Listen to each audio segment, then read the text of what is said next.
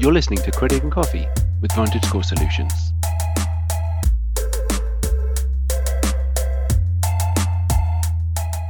What happens to collections once you've paid them? Collection accounts are derogatory credit report entries that have long been a part of the credit reporting landscape. They occur when a debtor defaults on some sort of obligation with a creditor, service provider, or property manager. Collections are never fun to deal with because they can often lead to lower credit scores.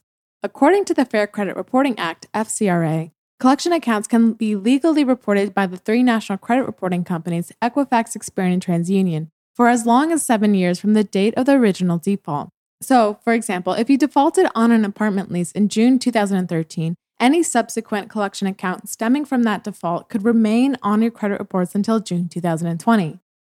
There's a widespread misconception that collection accounts must be deleted from credit reports since they've been paid off in full. That is not true. If you pay or settle a collections account, the only obligation on the debt collector and the CRCs is to update the account to show it now has a zero balance. At the present time, there is no obligation for the debt collector or the CRCs to remove the collection account simply because it has been paid, settled, and now has a zero balance. The news, though, gets better from here. Some of the newest credit scoring models, including VantageScore 3.0 and 4.0, Ignore collection accounts with zero balances in the calculation of credit scores.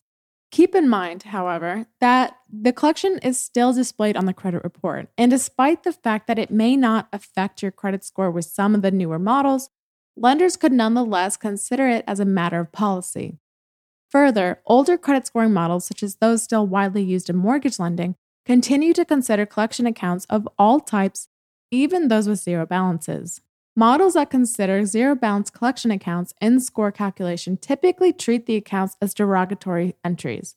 Thus, they can still have an adverse impact on credit scores and can cause either credit declinations or approvals with less favorable terms.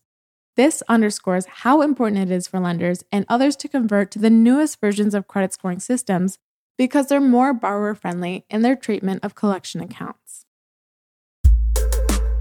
Thanks for listening. For more tips and info, visit vantagescore.com.